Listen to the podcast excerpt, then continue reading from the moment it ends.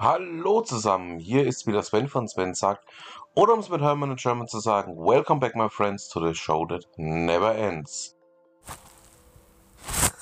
Und damit herzlich willkommen zur Ausgabe 208. Ja, wir haben auch heute wieder einiges vor. Würde ich sagen, fangen wir doch gleich mal an. Die Flugrevue berichtet darüber, dass ja, man muss ja dazu sagen, es ist ja auch gerade eben erst die Geschichte der Dreistrahler in Europa zu Ende gegangen. Durch die Abstellung der letzten MD-11 durch Lufthansa Cargo. Und jetzt plötzlich ähm, ja, ist das Thema Dreistrahler doch auch wieder ja, in ein, nennen wir es mal, ähm, interessantes Fahrwasser geraten. Ähm, es gibt nämlich ein Forschungsprojekt von europäischen Forschern, das ein Propulsive Fuselage Concept beinhaltet. Das heißt, ähm, ja, man möchte einen integrierten Elektrofan, der die Grenzschicht einsaugt, ins Heck von Maschinen einbauen. Da sind wir noch mal gespannt, was dabei rauskommt. Da bleiben wir einfach mal dran. Kommen wir nun zu einem völlig anderen Thema. Coinshares berichtet darüber, dass es einen Coin gibt, der äh, Bitcoin, Ethereum, Cardano oder Solana in ja, weniger als einem Jahr verdreifachen kann. Zumindest Martin Schwarz von Bitconcierge behauptet das. Ähm, ja. Ähm, das Ganze dreht sich um das Thema ähm, RBIS, beziehungsweise hinter Avismart. Ja, packe ich euch mal mit rein. Ihr wisst ja, alle Themen, die ich hier anspreche, ähm, findet ihr natürlich auch in den Show Notes. Könnt ihr euch natürlich auch ein eigenes Bild dazu machen und dann auch selbstständig für euch handeln oder eben auch nicht. Ja, nun auch zum Thema WhatsApp. Ähm, es hat ja zuletzt ähm, durchaus auch viel Verwirrung zum Thema WhatsApp gegeben. Zum einen ähm, hat PayPal ja angefangen, auch Nutzern äh, WhatsApp-Nachrichten zu schreiben. Zum anderen ähm, hat WhatsApp auch ein größeres Update angekündigt. Zum einen geht es auch darum, um das Thema Neuerungen für Backups, also sprich, ähm, es geht um das Thema Ende-zu-Ende-Verschlüsselung für Backups und ähm, wie man auch diese neue Funktion entsprechend einsetzt. PC Welt hat hierzu einen schönen Beitrag von Hans-Christian Discher ähm, vorbereitet, den ich euch natürlich auch mit ans Herz legen möchte und auch den Beitrag zum Thema, ähm, ja, warum PayPal jetzt ungefragt plötzlich WhatsApp-Nachrichten schreibt von Chip, beziehungsweise von Tobias Stadler von Chip. Habe ich aber mit reingepackt, könnt ihr euch mal anschauen. So, dann kommen wir nun zu einem komplett anders eigenständigen Thema. T3N, genauer gesagt, ähm, handelt es sich ähm, hierbei um einen Beitrag, den T3N selber übernommen hat. Ähm, ja, wie fange ich jetzt an? Ähm, die meisten von euch wissen ja, dass es einen großen Beef gibt zwischen Nakamoto und ähm, dem JP Morgan-Chef, der ja durchaus auch als Kritiker des Bitcoins bekannt ist. Ähm, Jamie Dixon, äh, Dixon sage ich schon, Jamie Dimson heißt er. Ähm, er ist nach wie vor kein Fan von Bitcoin oder auch von Kryptos im Allgemeinen.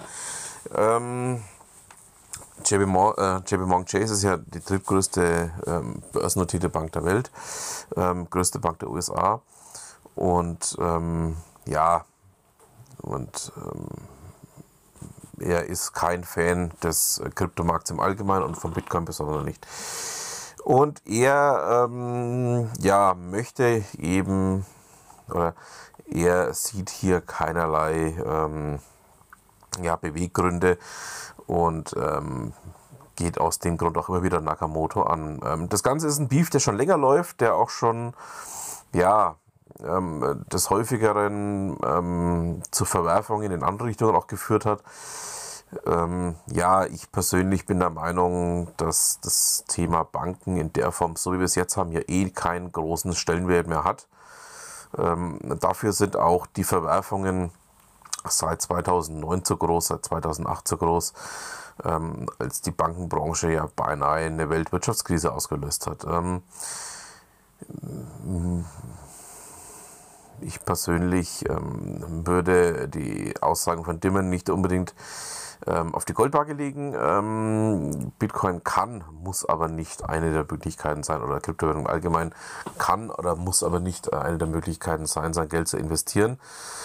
Sollte eben nicht die einzige Möglichkeit bleiben und ähm, ja, eine breite, vernünftige Streuung des eigenen Portfolios ist meiner Meinung nach eben eher angebracht. Ähm, insofern, ähm, ja, würde ich sagen, was, was Demon da sagt, ähm, zeugt für mich eher von einem, der ausgezogen ist, dem New Kid in Town, nicht so zu spucken. Also ich pack's euch mal mit rein, könnt ihr euch selber durchlesen.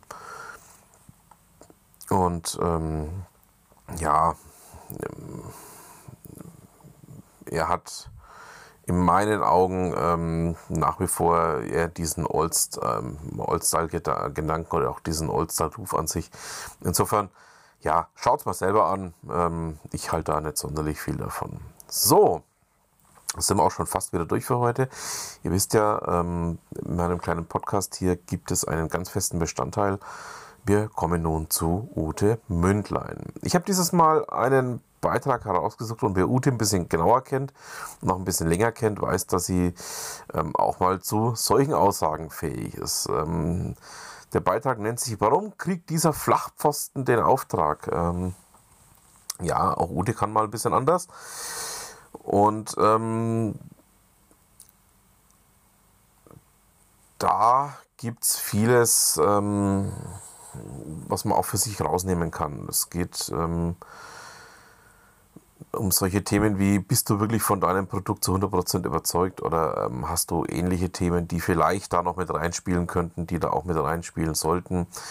Ähm, ja, es sind einfach viele psychologische Faktoren, die da auch mit reinspielen und die man da auch immer generell mit betrachten sollte. So, damit haben wir es dann auch für diese Woche. Ich bedanke mich fürs Zuhören, wünsche noch eine schöne Restwoche, ein schönes Restwochenende, wann auch immer ihr mich hört. Und dann bleibt mir auch noch zu sagen, vielen Dank fürs Zuhören und was immer Sie machen, machen Sie es gut.